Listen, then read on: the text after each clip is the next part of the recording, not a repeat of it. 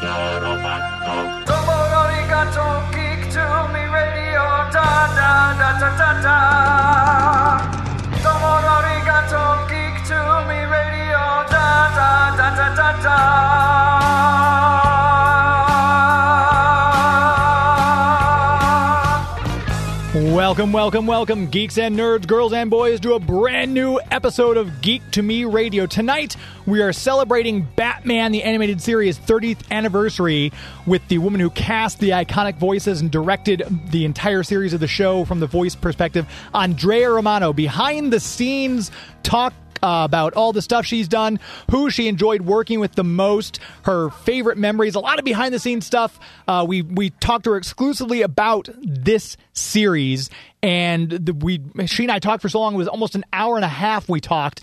But with that said, we're celebrating the 30th anniversary of Batman, and we're going to kick it off starting right now. I'm joined once again by a woman whose talent knows no bounds. She's always gracious with her time, and it's always my extreme pleasure to have her on the show, the one and only Andrea Romano. How are you?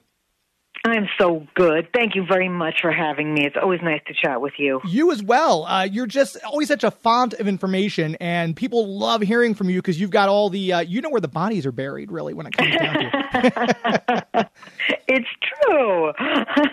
and this is 30 years of Batman. Debuted uh, in September, obviously, of 1992 when you look back and think of it, it must at, at some aspects I would think it seems oh yeah that was 30 years ago. Other aspects of it it must seem like it was just yesterday.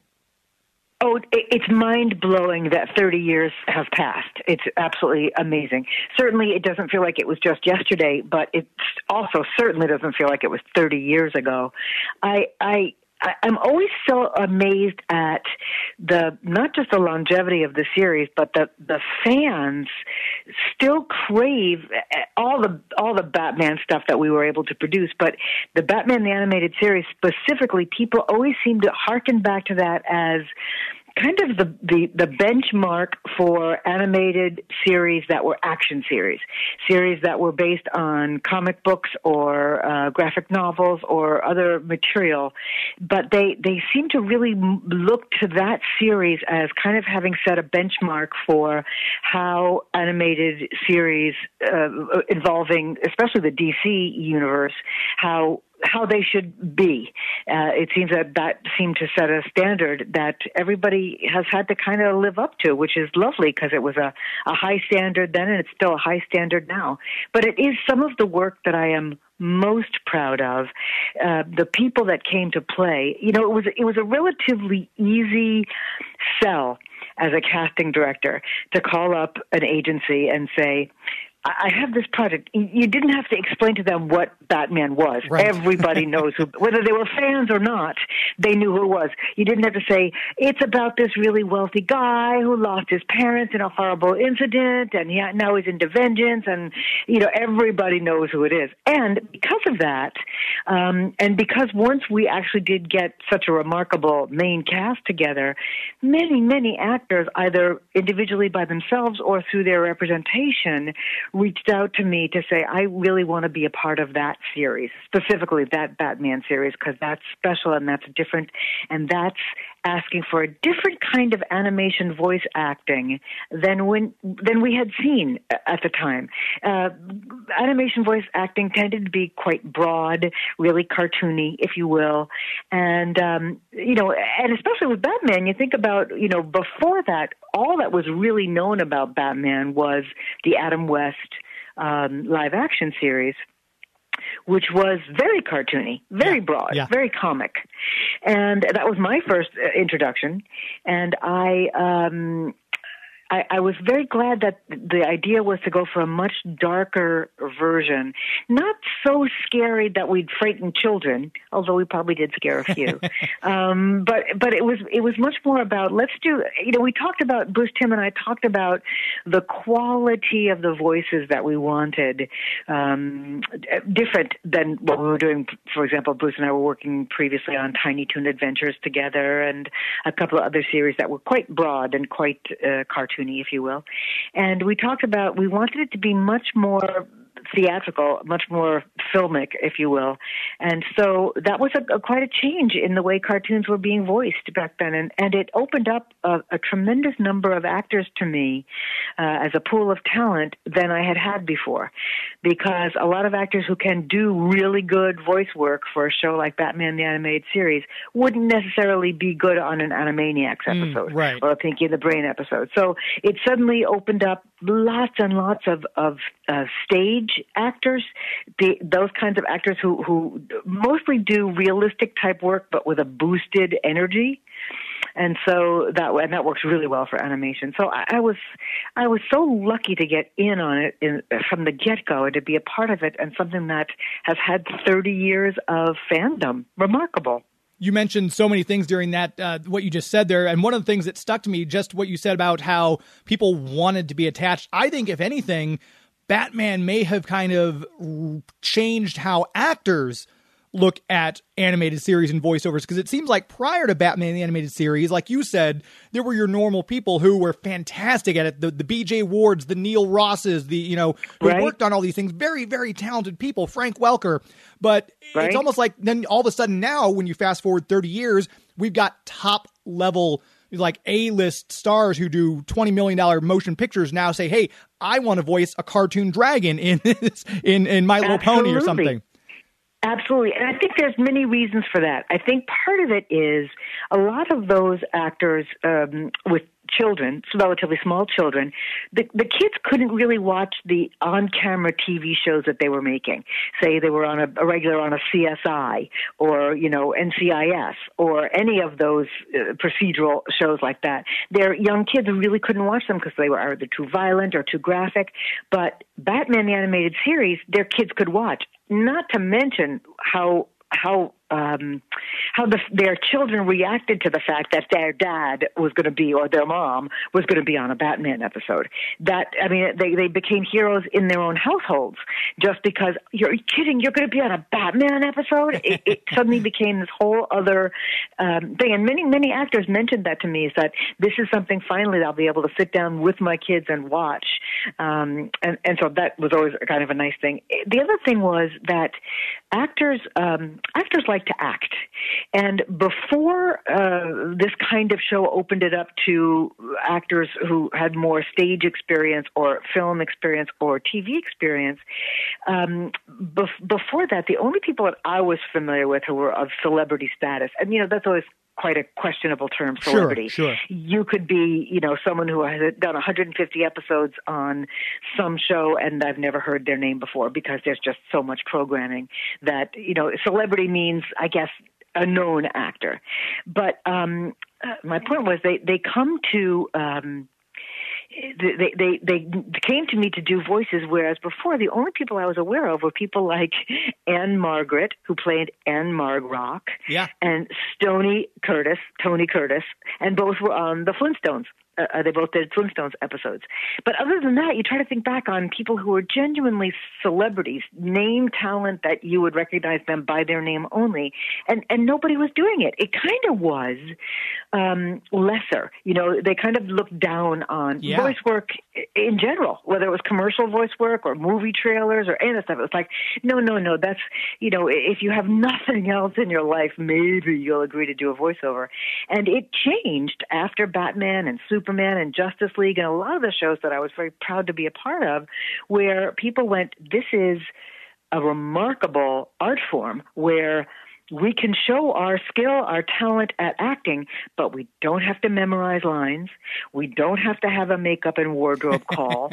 we don't ever have to come off script. We can sit there in front of a microphone and and just read right off the page as long as we're acting. And so there were a lot of benefits for it. So it it it exploded. It really did. After Batman the animated series first came out, after I would say after the first season aired, there was a major change in the way people wanted to come and play on in animation. And I'm curious because originally, obviously, this was on Fox Kids, made its debut on Fox Kids, moved to Sunday nights uh, because it was a more, ad- I don't want to say more adult theme, but it was aimed at a, a slightly older audience than your normal X Men the animated series on Fox Kids or Freakazoid or something like that. So right, right. when that change happened, was that something that that move was done on Fox's part because they realized that they had something special, or just because ah, this is too adult, we're going to move it till a little bit later in the evening? You know, maybe they need. I, I, I, don't have the answer to that question 100%. I don't know for sure, but I would speculate that uh, a possibility certainly would be that they had a, a time slot and what are we going to put in there that's going to get the best audience? And they went, oh, Batman the Animated Series. Put mm. it on in the evening, and then you get the parents and the kids, and um, it's already got a following. So it kind of was a, a good a good guess, a good a good plan. Yeah, I forgot that we did, had we were, and then weren't we with the cartoon? Uh, not Cartoon Network. Excuse me. Um, what was it called? It was the the network that was. Oh, you moved to the WB, good. I think, right? Was that oh, the Kids WB? That's it, Kids WB. That's yeah. right. It's not funny. So many, so many series, so many shows, so sure. many networks, so many platforms. I get them confused. Um, but yes, so it, it had many incarnations, and you know, there was a period of time when, especially when we were working with Fox, where that just added a whole other level of people that had a say in what we could air, what we could put in our script, right. what they wanted to see. And and the more people you put into that mix, the more conflict you have as far as I want to see this, I want to see that. So the fewer people that we had that were uh, sort of trying to put their hands on on our work made it easier for us. And and um we sure did make a darn good show. I, I look at some episodes now and I'm I'm just astounded at how good they were and how wonderful the talent was and how um after I had, uh, by that point, by the time I was directing Batman the Animated Series, I kind of had developed a bit of a reputation as a voice director and as a casting director. Mm. And so agents kind of trusted me to give me their top tier talent, knowing that they weren't going to come out of the session going, man, that was unpleasant. I always, a big part of my job was always to make sure that it was a pleasant experience for everybody, which is a, a, a main reason why I wanted to do the ensemble record. Yeah. That's really pleasant. Yeah. When you're all by yourself, isolated, and it's just me and the actor, I mean, we certainly can have a good time, uh, uh, you know, direct, directing and acting against each other, but so much better to act with the actors who are really going to be doing the role. And so that we could play a scene and I could run through the whole scene with everybody there and then do pickups if we needed to and then maybe run through the scene one more time and we know we had it. When you record it by individually, everybody's recorded by themselves, you have to do so many more takes of every line because right. you're not sure what the next actor is going to do and what's going to cut together. And so um, I liked the ensemble record. I liked the comfortable uh, um, environment. That was a big part of my job, creating a comfortable environment for people to to come and play. And also, I often refer to casting because even after you have the main cast, there's a tremendous amount of casting that has to be done for um, guest stars and incidentals. Right. A lot. And so I had to really be aware of who would work well together, who would have fun, who would I, I, I often likened it to uh, putting together the guest list for a party. You know, who's going to bring something to the party? Who's going to have fun with the other people who yeah. are there? Who's going to fit into this group? And and that always seemed to make it a really positive experience.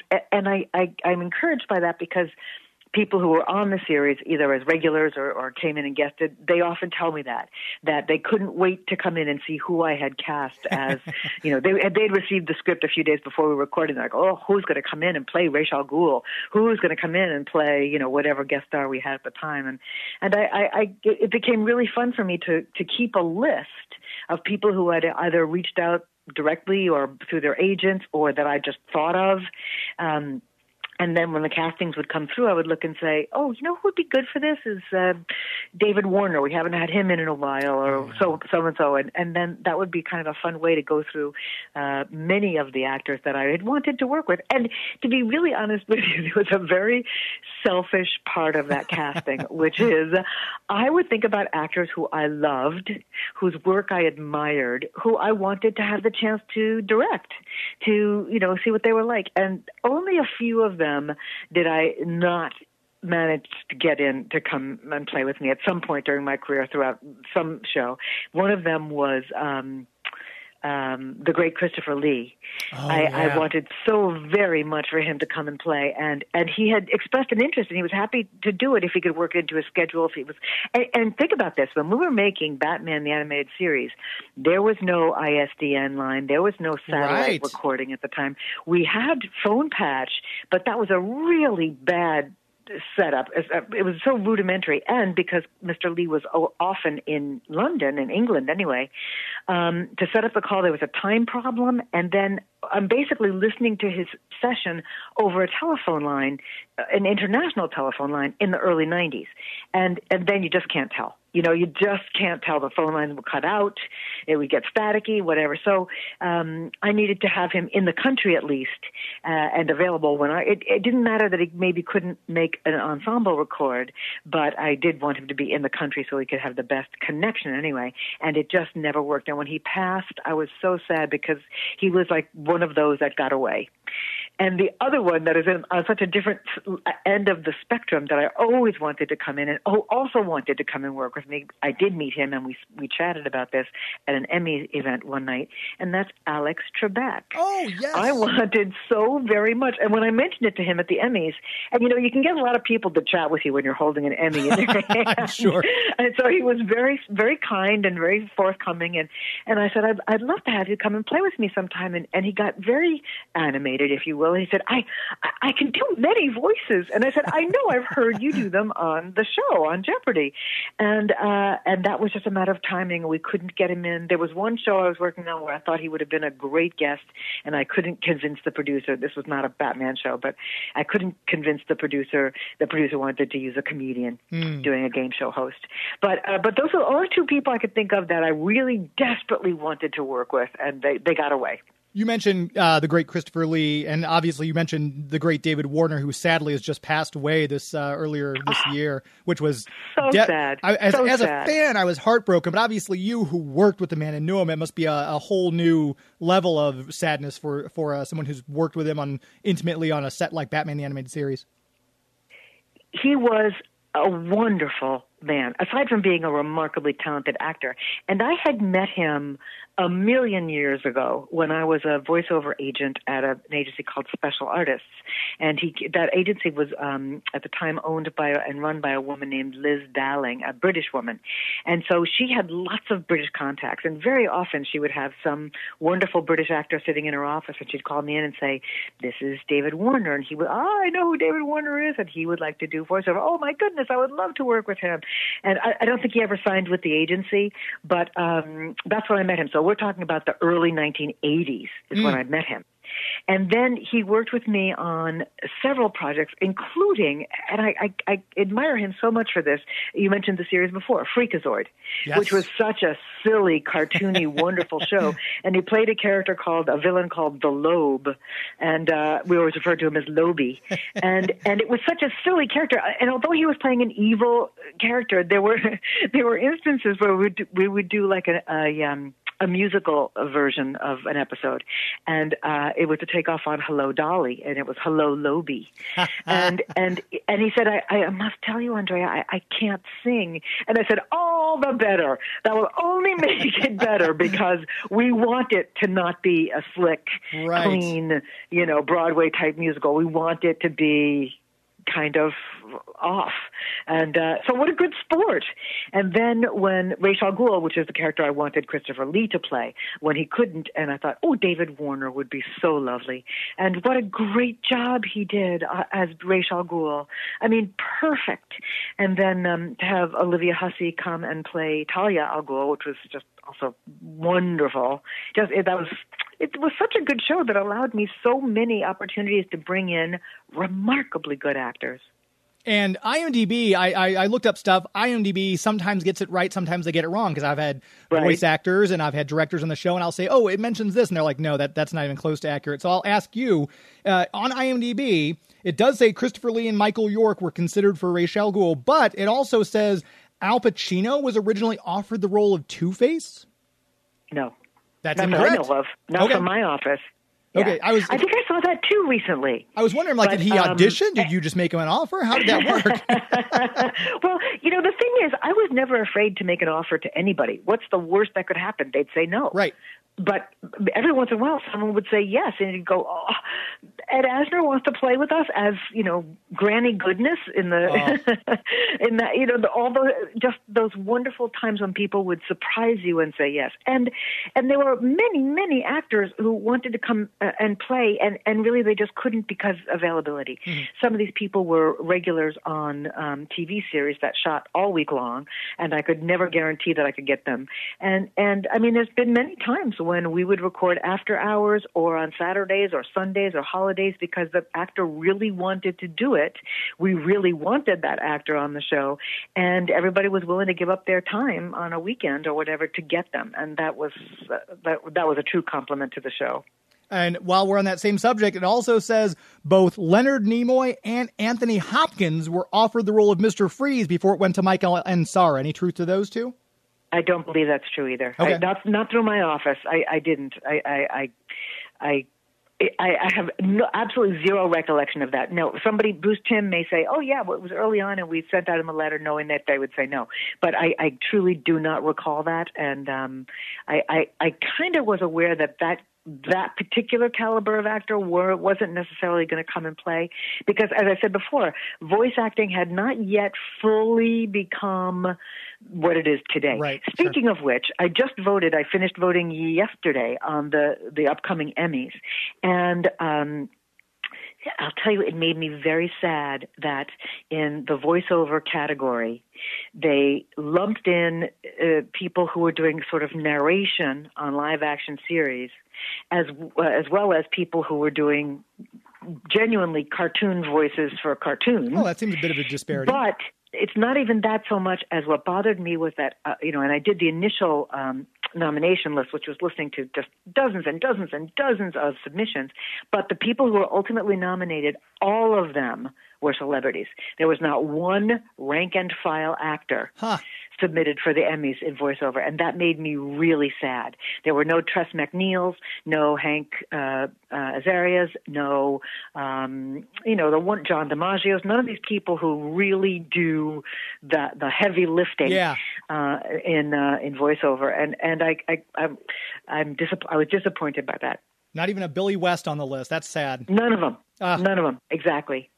It's it's always interesting to see when you know you talk about the caliber of actor. Uh, we I, I think since the last time I talked to you, and it was shortly before he passed away, I did have the pleasure of speaking with Ed Asner, and I'd asked him about this the kind of Batman adjacent because obviously he played Roland Daggett in Batman the animated series, but you offered him the role of Granny Goodness, and he told me.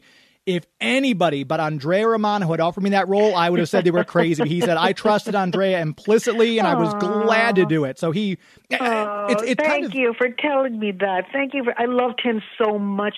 All these wonderful actors that we have lost recently. It just breaks my heart. It, it also reminds me that we're all getting a little older as time is going on. But but that delightful um, willingness to be silly. And you know, Ed Asner worked for me a lot on a lot of different series, everything from The Boondocks to uh, you know, people like Marion Ross who would come in Yeah. and play characters. I had to say, you know, really uh, dark things, but they they did trust me, and and I I I wanted them to trust me because I wanted them to know that ultimately I would not let them leave the room, leave the studio unless we were all happy with the performance. And you know I, I wanted them to be comfortable with what they were being asked to do. And and if something came up and you mentioned michael ansara specifically uh, mr freeze when he first came in to do his first episode um, we got all through the whole thing and i thought he had done a, an excellent job. And we finished it and bruce timm said i it's not it's not what I had in mind. It's just not quite right. And I said, okay, stand by one second. And I hit the talk back and I said, Michael, can you stay just a little bit longer after I release the cast? Oh, sure. And so everybody else left and he stayed. I always refer to it as staying after school. And we redid all of his lines. Now, he already had full context. He knew what the actors had done on the line before his line and the line after because he had been there in the session. So I didn't worry so much about recording him all by himself. And we just played with the voice until we found something that everybody was happy with. And we spent another maybe 40 minutes re recording his lines. And then we all just fell in love with that character. I was not a very big Mr. Freeze fan uh, before that. His performance is so nuanced and subtle, and and I I was unaware of the um his history. You know, I had to always go to Bruce Timm yeah. or Paul Dini or Alan Burnett and find out, wow, what's the deal with this? And then, and oftentimes that it was a good thing when I had to ask because they would think we we have to include some of that in the episode so that um, the fans who don't know the characters get a better sense. But you know, his loss, uh, his loss of his wife, and and the coldness that we added to his voice was not just because of the freezing. It was because he was heartbroken. Yeah. He literally had his heart broken and it made him unable to have normal emotional um access. And and he and Michael added that to the voice in such a simple way that was it wasn't robotic, it wasn't icy and and and cheesy. It was cold and embittered and I just I loved his performance. And Heart of Ice, the episode you're talking about, if I'm not mistaken, that was the very yep. first episode of Batman the Animated Series that was nominated for an Emmy, correct? How cool is that? I don't remember, but how okay. cool is that? I, I, I love think that's true. And, and, Kevin Conroy has talked before. Obviously, he Kevin makes no secret of his love for Mark Hamill, but he said Michael Ansara is probably one of the best people to be in the booth across from of any of the villains who came in. He highly speaks of uh, Michael Ansara as well wonderful. You know what was so weird? I'm I'm very glad to hear that, and Kevin, I adore him so. Um, but I, it's interesting because if you were to be in the same in the studio with me to watch me record, I I had to stay on the script, meaning my eyes had to stay on the script a lot because uh, I had to make sure that they weren't dropping a line or dropping a word or that we were getting. Or I would have to check the stage direction to make sure that if the character needed to be running during that line, I told the actor that so they would do the line like they were running. And um, so I didn't always get to look up and watch the actor's work. And I always felt like I, I missed a little something yeah. by not being able to just watch the actors because those kind of things would happen. What I would do is I, I did like to have the setup when possible be in a in a horseshoe, meaning that the actors could look across the horseshoe at each other. Mm-hmm. And try not to put people talking to each other uh, in scenes seated next to each other because then they would have to turn their heads to look at the other actor and that would get them off mic. And so their voice wouldn't sound right anymore. So I'd, I'd like to try to put them set them up across from each other so they could actually look up from their scripts and act into each other's eyes. And there's a wonderful drawing that my husband did. My husband is a character designer and a caricaturist, and he came to watch Mark Hamill do an episode of with the Joker, and he drew this fantastic caricature of Mark and it's also a bit of the Joker in the caricature in front of the microphone. He's working, and it it it does really explain how Mark looked different. Hmm when he would act as the Joker. His physical, he would always stand because he just gave so much energy to that character. You really couldn't get enough breath uh, sitting. But he would stand and he would kind of attack the microphone in a way different than if he were playing some other character. And so uh, that's always kind of fun to watch. And I remember one episode I remember the actor was Chad Einbinder. Chad Einbinder is the father of Hannah Einbinder, who is now the the second star on Hacks, the series oh, Hacks. Oh yes, yes, yes. And Chad worked for me quite a bit, and um, I remember him in an episode of Batman. I forget specifically the character, but I remember hearing Bruce Timm say to his I don't know if it was the storyboard artist that was in the session with us or the director, the animation director, say say I remember Bruce saying to that person, "Watch Chad as he does this line because that's exactly." Exactly how I want you to animate the character when he's saying that line. So that kind of thing is so cool to hmm. watch the actor embody an animated character. Really wonderful to see that kind of thing. And uh, since you brought that particular aspect up, I'm going to ask you again to see if IMDb trivia got it wrong. It says that Mark Hamill was the only member of the cast allowed to perform while standing. I can't imagine that you're like everybody has to oh, stay no, in their no, seat. No, no, no, absolutely wrong. That's absolutely okay. not true. I, I yeah, like, you're so right. Weird. IMDb gets it wrong sometimes. They really do. I, I, I'm not even sure who inputs the information for IMDb, but that was not true. I, I always suggest that people stand.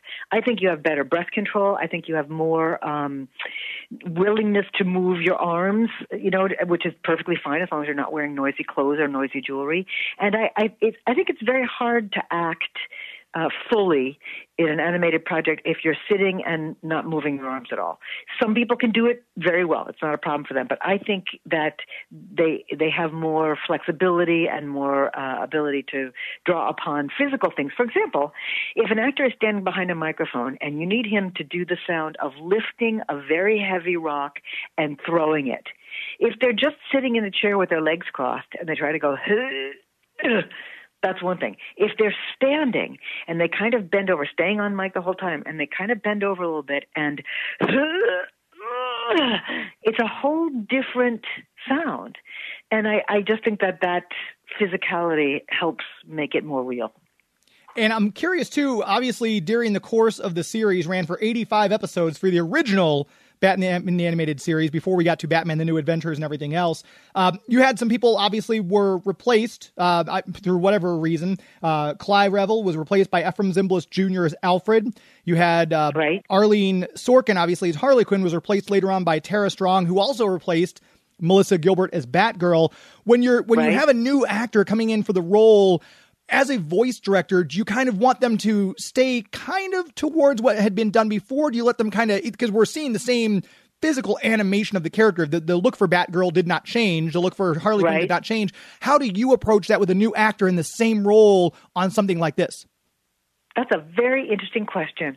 I I it, all, a lot of it depends on why the actor was replaced.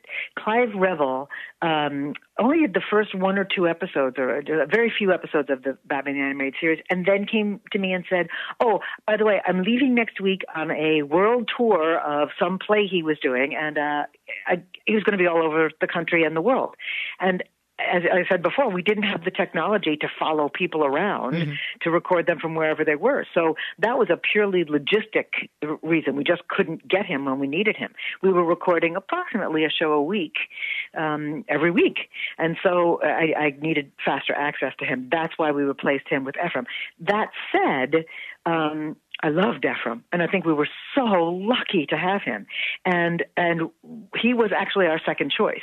Mm. And the only reason he wasn't our first choice was that Clive actually is a Brit, actually is British. Yes. And so we thought, okay, Alfred is British, let's hire the true Brit. But um, I, I thought Efrem's performance was so sensitive and lovely and wonderful. And it's so funny because recently my husband and I have been watching a couple of different channels that air some of the really early black and white shows like 77 Sunset Strip mm-hmm. and these series that you see someone like Efrem Zimbalist as this incredibly handsome young man. And when I was working with him, he was already well into his 80s, I think, mm-hmm. and so elegant and so lovely and so grateful for the job. And he would also be sitting there in the room waiting to see who this who the other guests were that I had brought in for that week. He was just delightful. um, as far as Harley, I think that the reason we replaced Harley was had to do with also an availability issue with Arlene. I just don't think we could get her, and so um, that was Tara. And then what was the other with uh, Melissa Batgirl. Gilbert, yeah. Batgirl, yes. Uh, there was the, the, so the the reason that you know we didn't want the voices to change so drastically that people would go, "Oh my gosh, that's not Batgirl," or "Oh, that's not Harley." We we wanted them to still be able to buy into the fact that this is a valid voice for that character. But I, I never asked asked anyone to do an impression of the existing voice. Mm-hmm. Uh, unlike, say, a show like, not even a show I worked on, say like any of the Charlie Brown stuff, the the Peanuts right. stuff.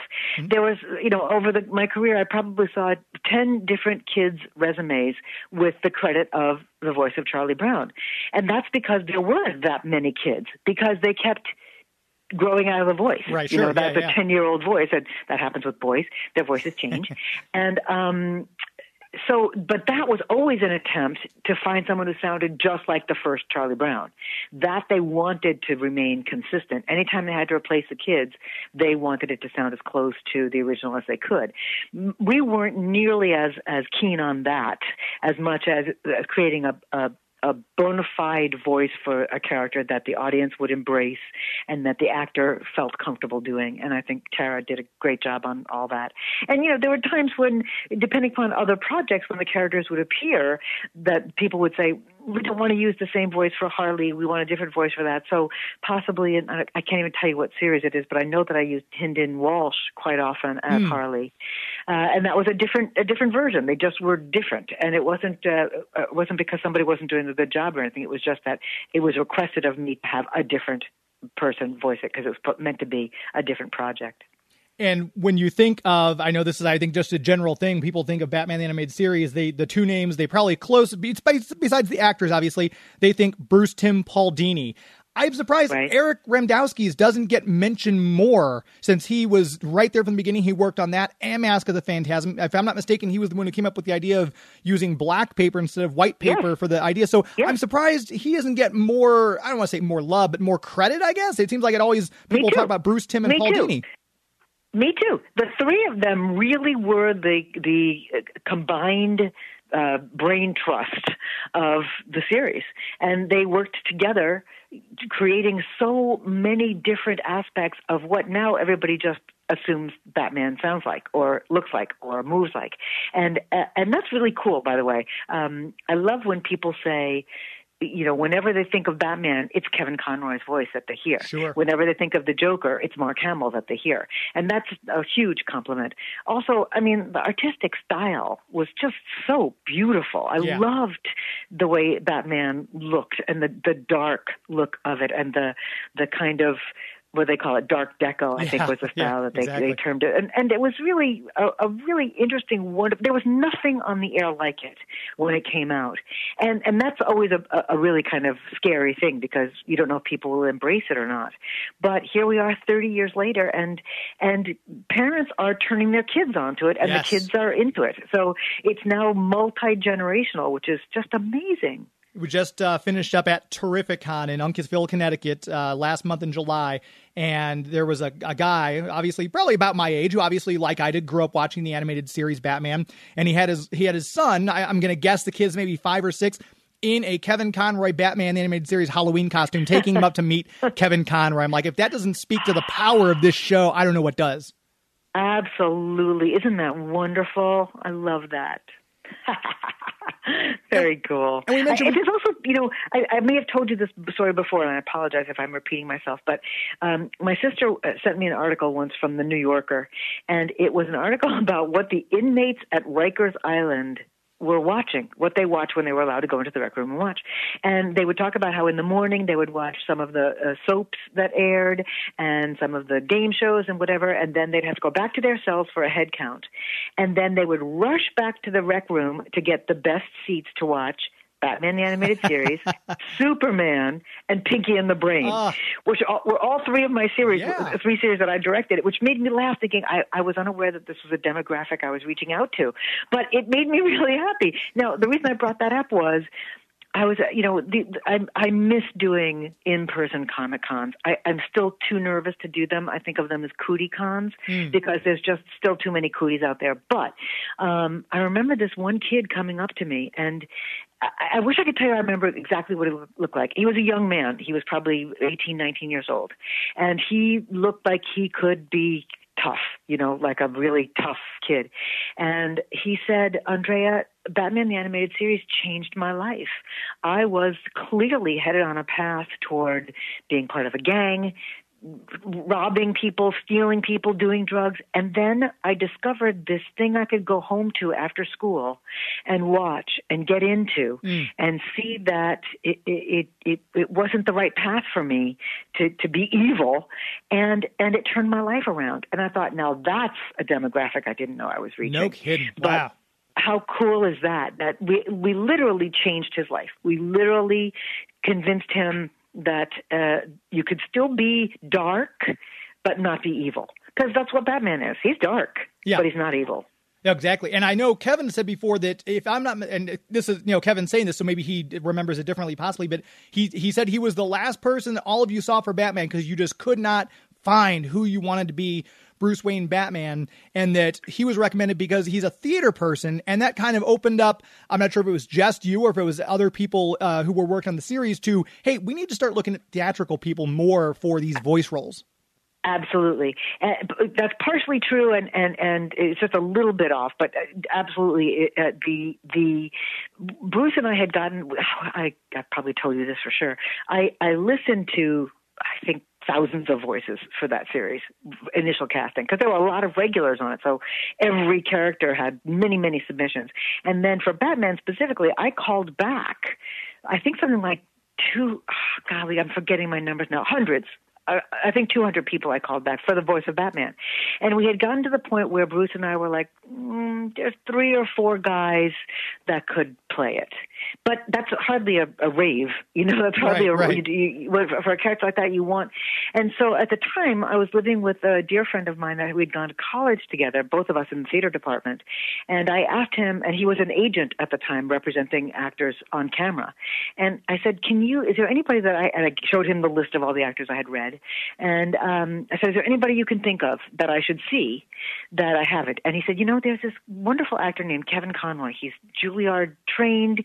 He's uh, on a couple of soaps. He's got lots of theatrical credits. He's terrific. He's, he's got a beautiful voice. And so we brought him in, and, and it, this was near the end of the casting process. And I think he was in for the final callbacks. And when, and when he spoke, and we could see that he totally understood the character. He had done his homework. He he likened it to Hamlet, so Yeah. already he was on my good side, and um, and and uh, you know just totally nailed it.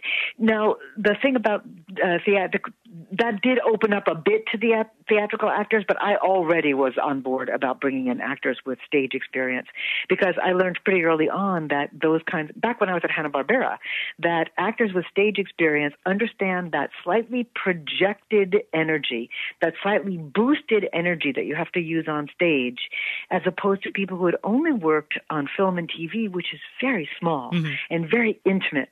And that doesn't always work. It works sometimes in animation for feature films where a, a tiny little gasp is is very effective on a big screen with Right. magnificent you know sound and everything but for tv those kind of subtleties don't always work it has to be a little bit bigger a little bit broader but not you know the smurfs you know we're not doing spongebob squarepants. Right. it needs to be. And so i was a big fan and and uh, when i was at hanna-barbera the casting director there um, i was working with gordon hunt who had been the casting director at the mark taper forum. So he knew a ton of actors who he thought would be very good for voiceover and he and i would sit together and go through lists of actors and go oh you know who would be fun for this? Let's bring in nancy linari. Let's bring in bj ward. Let's bring in you know jeffrey tambor. So all these people that had done work with gordon when he was at the taper And you worked with a lot of obviously directors on the series too, from Kevin Altieri, Boyd Kirkland, uh, Frank Paur, Dan Riba, who we've had on the show before. Was there one? I'm not asking you by any means to pick your favorite director, but was there one director who you kind of felt a little more simpatico with, who you just kind of like you guys automatically connected and kind of got what the other was going for during your sessions? Oh, that's interesting. You know, uh, there were. I, I can't answer that question exactly, but I can tell you that there was nobody that I had to work with who didn't get what I was doing. Hmm. So I, I didn't have trouble with any of them because sometimes you do. Sometimes you, you get a, an animation director who's just got a completely different view in mind than what. And the other thing is you have to remember is all of these animation directors are doing, say, one in five shows. Right. Yeah. So they're they're either coming into the session or or whatever for one in five shows. I'm doing every single episode. Sure. Yeah. Yeah. Yeah. So if somebody says, I want this character to be more this way, I can say, you know, I've already done three episodes with this character, and that's completely contrary to what we've established. And then, you know, we discuss and figure it out and, and work it through. So it was always good to have one voice director who understood what was going on for continuity, just surely for continuity. But I, I, I- can't say there was any one director that I just loved. They they all were terrific. Uh, Just the same thing with writers. They came up with you know the Bob Goodmans and the, the wonderful people, the Paul Dinis, and these people who came up with these fabulous stories. And it, was quite a, a a family, I would say, for Batman the animated series. It was a, a family that that that started together on a very positive note and and made it through decades of continuing to work and produce shows that we all could still be proud of. And some of those Alan Burnett, uh, Tom Ruegger, you mentioned Paul Dini, Martin Pasko. I know we've talked about before when we've had you on to talk about Justice League that you weren't a comic book person. You, did, you didn't grow up reading comic books, but there were. I, I did not. Not not the action ones. We, we didn't have them in, in our house at all. We well, we couldn't afford them. Number one, and our school said that they were of the mind that uh, comic books were written up to a fourth grade level, and then after that you're you're regressing. Oh, wow. If you're in sixth grade and you're reading a comic book, you're reading at a fourth grade level. I'm still regressing. And so I don't know that I agree with that, uh, but but that's what they said, and so we weren't encouraged to read them, and we, I, I just didn't have them around. The very few that I did ever see were either the romance comics or like uh, Jughead, you know, Archie Yeah. and you know that stuff. I never, I never ever read a Batman comic book or a Superman or any of that stuff until I started working on the show. And then that begs the question too, because a lot of the writers who are credited in the series are the stories were brought from the comic books. that We Obviously, and I, again, I feel horrible because I'm reading the names of people who are no longer with us, like Denny O'Neil, Len Wein, Steve Englehart, Neal Adams.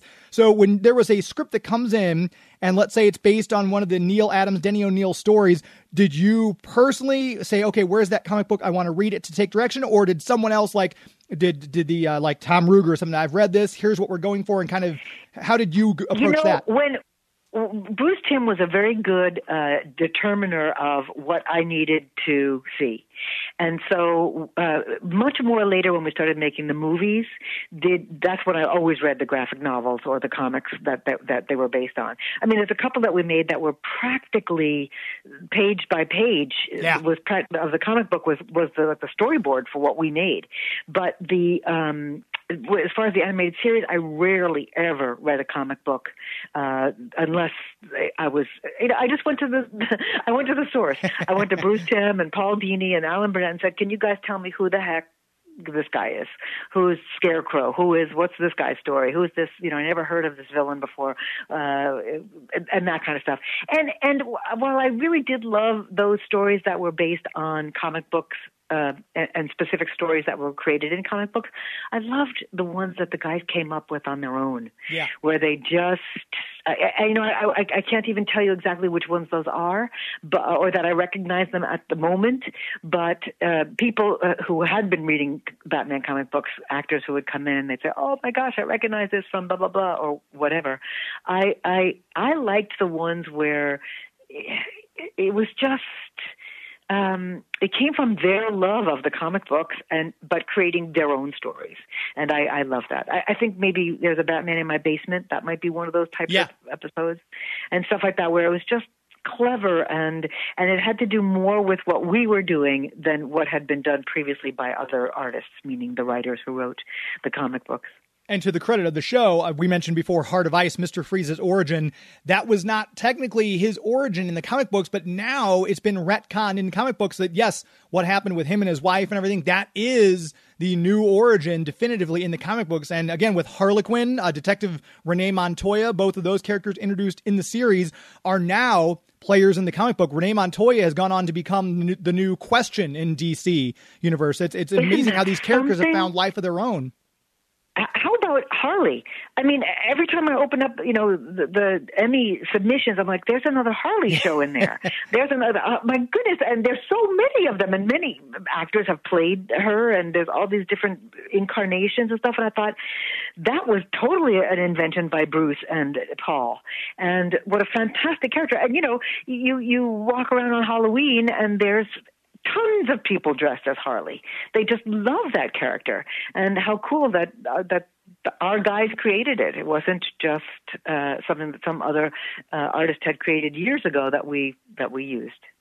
during your work, obviously you uh, you know it, it's kind of I don't want to say disappointing, but it, it's it's it's uh, every single person I've ever spoken to. Tim Daly, uh, Tara Strong, whoever I've had on the show, Alan Burnett, who's talked about you, never says a bad thing. So either you've you've like you've I, I think like you're you've got a Dorian Gray portrait in your poster where it's uh, you know that, that there's this dark side of Andrea Romano just no one knows about, but no one ever has said anything bad about you. and it's they say they love working with you. Everyone from Bex Taylor Klaus, everyone said rave reviews about you. So I'm curious, when you're working that closely with these actors and they trust you, are there ever changes to the script that come about as you're working with an actor to find a certain voice or to get a certain emotion on that, that the, the writers say, okay, you know what, we need to change this because what Andrea and Kevin are doing, what Andrea and John Glover are doing is really good. We're going to change the script as a result.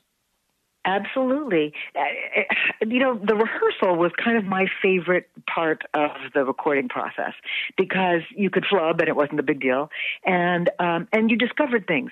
And so when I would rehearse the cast, they would all come in and be mic'd at their microphones, and I would go into the studio with them, not behind the glass, but in the same room with them, and um, and I would direct through the episode, rehearse through the episode with them there. And every once in a while, something would happen where an actor uh, changed the line slightly, not even realizing they were doing it. And we would go, oh, no, that's better. Let's use that line. Or, um, we'd be rehearsing a scene that called for it to be a very loud scene for whatever reason. And, um, and and it would just occur to me that somehow this might be a more effective scene mm. if it's actually played very quiet. And so we might try that and and check with the producer at the time or the director or whatever and say, well, can that work for you because that's more interesting. And then another another thing that would happen sometimes is when I was this is the one chance that I would have to, to to look up and look at the actors and look them in the eye as we were going through some of this work. And I would sometimes come up off of the script and I would read them into a line, say an actor wasn't there for that session. I would read them in and I would I, I would just be doing the line in general. I wouldn't have it exact. And and every once in a while, uh, the writer in the room, the Paul Dinis or whatever, they'd say, "Oh no, that's that's actually a better line. That line makes more sense. Let's change it to that." So everybody was very agreeable to um, the idea of of if something organically happens in the session, let's go with that. There's a reason why that happened. If it, if if there's nothing that would preclude us from doing that, um, and, and there have been times when I remember we were working with I think it was Peter Weller on uh, one of the uh, movies, and and he had a question, of a genuine, excellent question about why blah blah blah, and Bruce and I discussed it with him, all three of us, uh, intelligent adults having a discussion, and he came up with a better solution for those you know that little sequence of lines. And that's what we used. And now that's also working with an actor who's a really good actor and also is a director himself. Yes.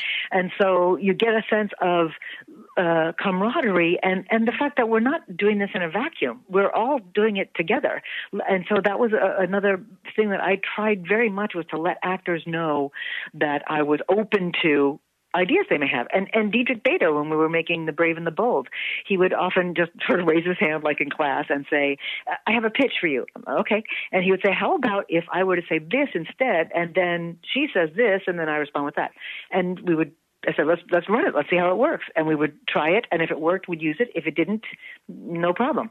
But I love that actors were that engaged and that sort of possessive of their characters that they would sometimes say, I think I have a better idea even than what your excellent writers wrote just, just because they're they're playing the character yeah and so i love that i love that so yes that would happen Tim Daly recently told me that Andrea Romano did not suffer fools. There'd be that's why everyone loved working with you and working with other people because it was only pleasant people who you would cast.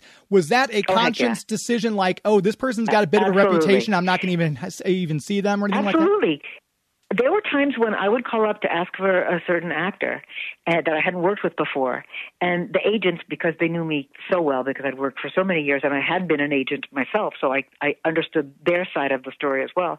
But I would call them up and ask for a certain actor, and they would say, "Andrea, it won't be a pleasant experience. Mm. Don't do it. I know he's my client. I know I should pitch him and sell him, but I know you, Andrea, and I know your cast, and I know that that would not be fun for you. You won't like it." And so I was very grateful for that honesty and for that input. Um, and and there were times too, and I remember calling up actors, like watching something uh, an on-camera series. I remember calling Nathan Fillion um, after an episode of I think it was Castle at the time he was doing, and there was an actor that I heard that had this fabulous voice, really gravelly and wonderful, and and it was a, a guest star he was doing on the series. And I called up Nathan and said, I I want to use this guy. Is is he a good guy? Would he understand what we do? Would he have fun? He's like, absolutely, great guy, exactly the kind of people that you like to have. So I was never afraid to do the research I needed to because I didn't want anybody in there to wreck the beautiful energy that I had built over years. And somebody to come in and just, and we did have a couple of situations where I had to replace people who came in. There was one guy, I will not mention him by name, but he came in and I had wait, been waiting for years to use this actor and he, uh, his availability was just dreadful. And finally I got him and he was going to do two episodes of this one show. We were going to record, record it both on the same day. And he came to the session drunk. Oh my gosh and and I didn't even know he was drunk. I just knew he was behaving poorly. And the girl who used to lean over the actors as they signed their contracts and show them where to sign, sign here, sign here, sign here, initial here, she was the one who came to me and said, "You know he's drunk, right?" And oh. like, That's why he's being so weird. And I had to replace him because he just it was a villain character, and he, I know he could play it. His on-camera work showed that he could play it, but he just kept saying, I, "I can't get any bigger than this. This is as big as my voice will go." And I'm like, "No, I know you can do more." and I worked with him, and I kindly and I, I, I just tried. But you know, when you have that kind of um, uh, affectation, which is the drunken, you know, I, I can't battle that. I, I, I, can I can deal with an actor's mentality, but I can't deal with uh, uh, something that's physical impairment. Their... Yeah, no. Exactly, exactly. So that, I wonder, and again, I'm not asking for specifics or anything like that, but how does that work? Do you do you kindly let the person finish their session, or be like, you know what? We got all we need. You're good. Thanks for going. How does how does that work in a mm, situation like I that? I do let them finish the session. I do let them finish the okay. session. And basically, what I say, uh, I take my hand off the talk back, and I talk to the people who are in the room with me, and I say, I'm just going to walk this person through the rest of the episode. Don't give me pickup notes on this person. Don't. We're going to replace him um, just just let me get through it, and we'll talk about who to bring in next week to replace him. Hmm. So I, I never like. As a matter of fact, there was one time when an actor was brought in. This was not a show I was casting, but someone was trying to find someone who was a musician, actually a singer, and he had the same name as an actor in SAG. And the casting director hired the actor in SAG who was not a voiceover actor, who was not even a really serious working actor. And the guy came in, and he was you could tell clearly this was the wrong guy, hmm. and he would, you know, when when you see a script and things are written in parentheses like scream or gasp, you don't say that word. You do the action, right? And so this guy's reading his script and he's like, "What are you doing here?" Gasp. like, oh, oops oops, okay, and I would take my hand off the talkback and say, let me just get him through the session, and then we'll we'll replace him. But no, I never want to hurt an actor's feelings. I don't ever. I mean, I was an actor. I they're so sensitive, and and that's what you want. You want a sensitive human being mm. to be voicing these characters. You don't want a, a technician. You want someone who's you know putting their heart into it so then to to thrash them in some way and, and you know someone once called me the um the velvet hammer. They say you beat up people, but you never can tell because they're, you know, because I would, I, I would keep working with them until I got what we needed, and but I always did it with respect and kindness, and eventually I would give them a line reading. I, I didn't like to resort to that from the get go. But after five, six, seven takes, if they weren't getting it, I would just very quickly say, "Echo me." And do the line the way it needed to go, and then they would do it. And before they even knew it, they had been line read. Hmm. So that was the trick was just get it. And the, the truth of it is, while I loved their ideas, I had been uh, and have been working in the animation industry for so long. I knew what would work. I knew what we needed. That didn't mean that there weren't other options. And if the actor gave me that, we would always go, "Hey, you know, that's not what we were thinking, but that's kind of better than what we were thinking. Let's use his version." But for the most part, I had to get the one take that I knew would work. And I don't want to keep you too much longer. I know we're coming up on the time limit here. Uh, one of the things I was wondering, because you've worked on Batman the Animated Series, so many, we, have listed at least a dozen names already of just fantastic people from Mark Hamill to Ed Asner, Michael Ansara from Zimbalist Jr. Uh, with all these different characters you've cast, you obviously been doing this. You had a great instinct uh, because these still are definitive voices for a lot of these characters. But was there one or two people who you knew they were the right person, but they came in and just leveled up in front of your eyes and like, this is better than I even dreamed. Be it Adrienne Barbeau as Catwoman, Paul Williams as Penguin. Was there any person you recollect like, wow, I am even blown away? You know, that was practically every time. It really was because you, you hope that they'll be wonderful. You hope that they'll they'll they'll get it. You know that Paul Williams would come in and, and understand that we wanted him to play the penguin slightly cartoony, slightly broad. Certainly not the uh, Adam West series, you know, uh, Burgess Meredith Penguin, but uh, but then they suddenly it's not just the the performance; it's also their generosity of spirit and their generosity of of this is going to sound so ridiculous their generosity of storytelling by that i mean the first time Mark Hamill came into work for me, it was not as the Joker. It was a guest star role. And at the time, I didn't even know he wanted to play the Joker. I just knew he wanted to be a part of the series. And so we brought him in as a guest. And he did a terrific job. And afterwards, he pulled me aside to tell me, I really want to be a part of the series. And then it just so happened that we had to replace the Joker. It worked out perfectly. But while, you know, what happens is you rehearse the show, you record the show, you give the actors a break. I get notes from everybody who's in the booth with me, whether it's the animation director or Bruce Timm or uh, the writer or whatever. We get notes, uh, uh, uh, an editor saying there was an overlap there. We have to fix that, anything like that. And during that time, the actors just chat. Well, Mark was so generous with his Star Wars stories. I could see, even though I couldn't hear them because we mute the microphones, I could see the whole cast, their mouths just wide open, just looking at Mark telling these fabulous Star Wars stories. And then, you know, Paul Williams, we're working on an episode and we needed a, a, a melody. And he goes, Oh, you could, how about blah, blah, blah, use this. I said, Paul, we need to use something that won't cost us thousands and thousands of dollars that you've written. it needs to be. But he was, I mean, his instinct was, let me give you a song. And how, how kind and generous that is.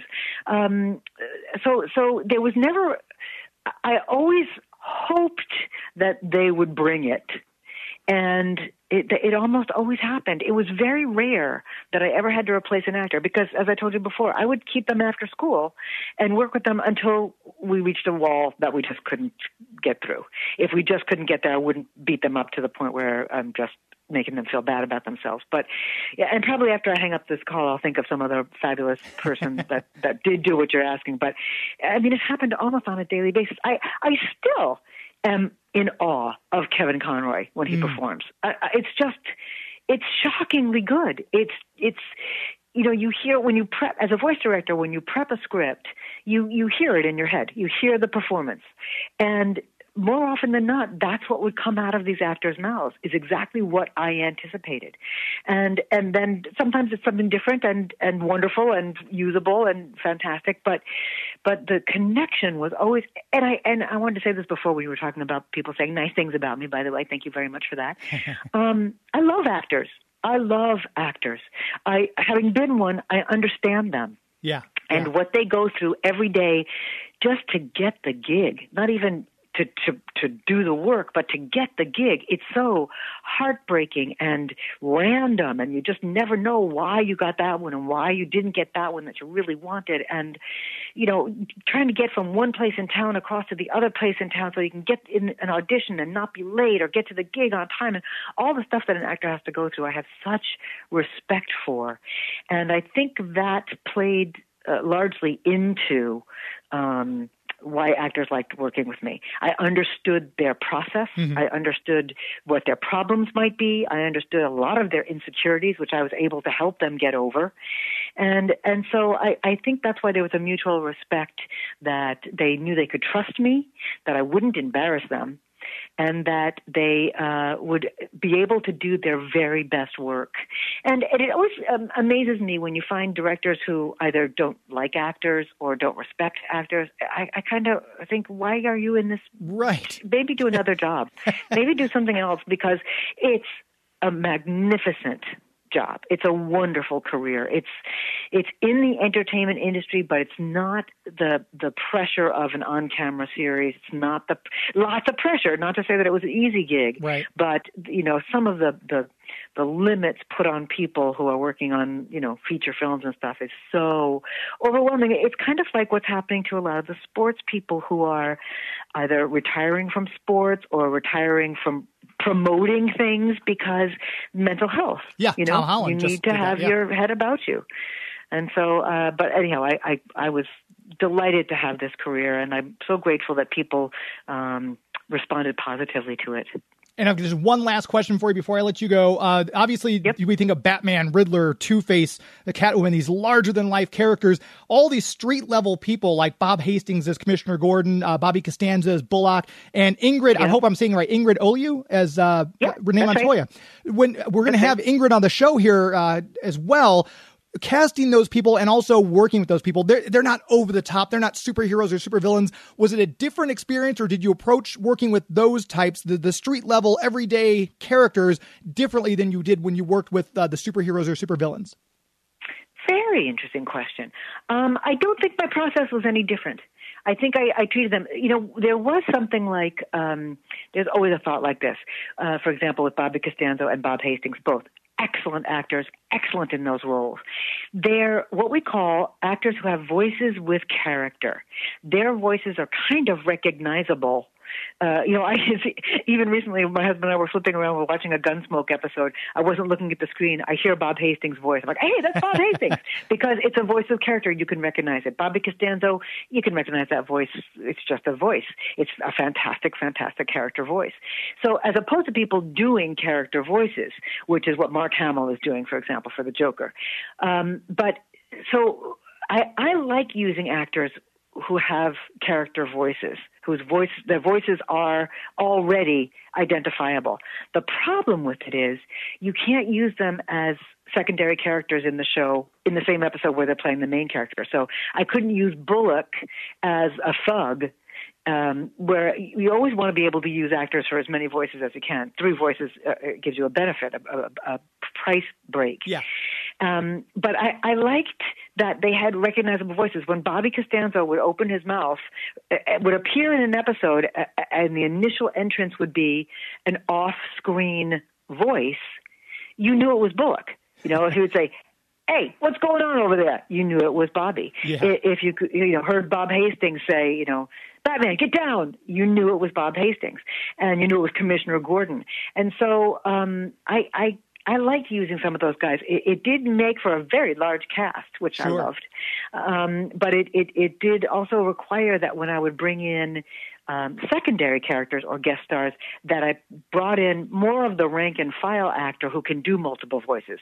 So I could bring in a Rob Paulsen who could do three voices for me. He could be, you know, the the maitre d at the restaurant and the sidekick to the penguin and uh, you know the telephone operator. You know, those kind. Of, somebody could do three voices all in the same episode that you wouldn't be recognizable. But um, no, I didn't. I didn't treat it that differently. It really was.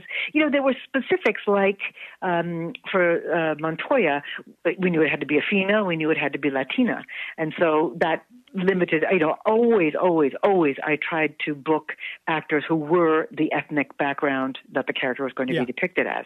It didn't always happen, but you know, the Screen Actors Guild was very good about saying. Um, you have to prove that you tried. Yeah. You can't just say, eh, I'm not going to try to get a Latina. I'm going to try, I'm just going to book a, a white person and just be done with it. That's wrong. So, um, but sometimes you, like, what you had to prove to SAG was I did a really large search. I didn't find anybody who does it better than this Caucasian actor, uh, and that's where we're going to go. And so then usually they'd say that's fine. But but it's wrong, I think, for people to just you know hire a Caucasian actor when the character is going to be depicted as black. That right. said, there would be characters sometimes who would just be described as cashier or clerk or whatever, and you can't tell what sex they are. And almost invariably, whoever I would cast, if there was a, a woman on the session who was playing a, a guest star role and she could play the clerk who has the line of "Here's your change, sir," inevitably, when the animation came back, it would be drawn as a male character. Yeah. I don't know why that would happen so often. So we'd have to go in and ADR it with somebody else and, and, and try to fix it. But it was, um, but those kinds of things were always like, uh, they're just as important as the big characters, just as important. Uh, I wanted to make sure that the show maintained quality, that it wasn't, oh, the main characters are so good, but the guests are really kind of meh. I wanted to make sure everybody was. And then, you know, the more that they came in to do work, it, the more, the, the better they got, and the more the writers were inspired to write more episodes for mm, them. Yeah. So that was always kind of a fun thing to watch a character. I always thought there should be more Riddler episodes. There's only like three or four of yes. them. And I love that character but uh, they only ended up in like three or four episodes. I don't know why. I, they said it was something was to do with working out all the plots and the puzzles was uh, overly complex. They felt, uh, from what I, again, oh, we've already proven okay. IMDb is wrong on several things, so I'm not gonna I'm not gonna say that holds much water. But but that makes sense at least. That one at least makes sense. Yeah, yeah. Well, as, I don't want to keep. I know it's always been. I, I could literally have you on for another two hours to talk to you about everything. I'm always, always, always appreciative of your time. You've been on the show several times now, and it is literally never gets old talking to you. You are absolutely brilliant. Thank you for your time, and thank you for thank you bringing us Batman animated series. Thank you so much. It's a pleasure always talking with you, and I hope that we get a chance to see each other again soon, at, live at one of these comic cons, as soon as this pandemic is truly over. I agree. Yes, that's definitely on my list because I've met you the one time. I've got the one group picture, but uh, I, I, would love right. to, to, actually see you in person again and uh, chat some more. Absolutely. Thank you so much for reaching out. Thank you.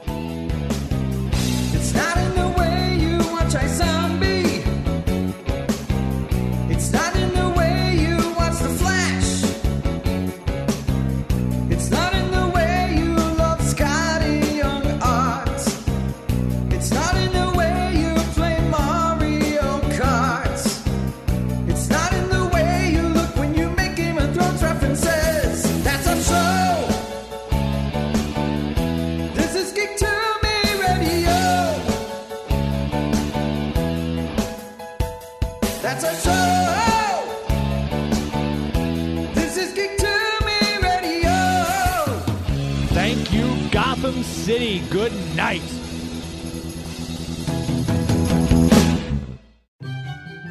Hey kids, are your parents about to buy you a shiny new toy from Amazon?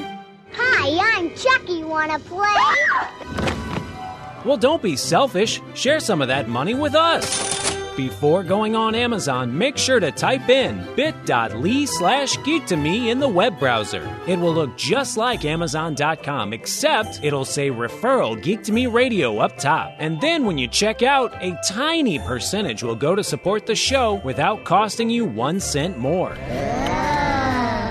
So before your parents get you that gizmo, gadget, or widget, make sure they type in bit.ly slash geek to me in the web browser bit.ly slash geek to me. bit.ly slash geek to me.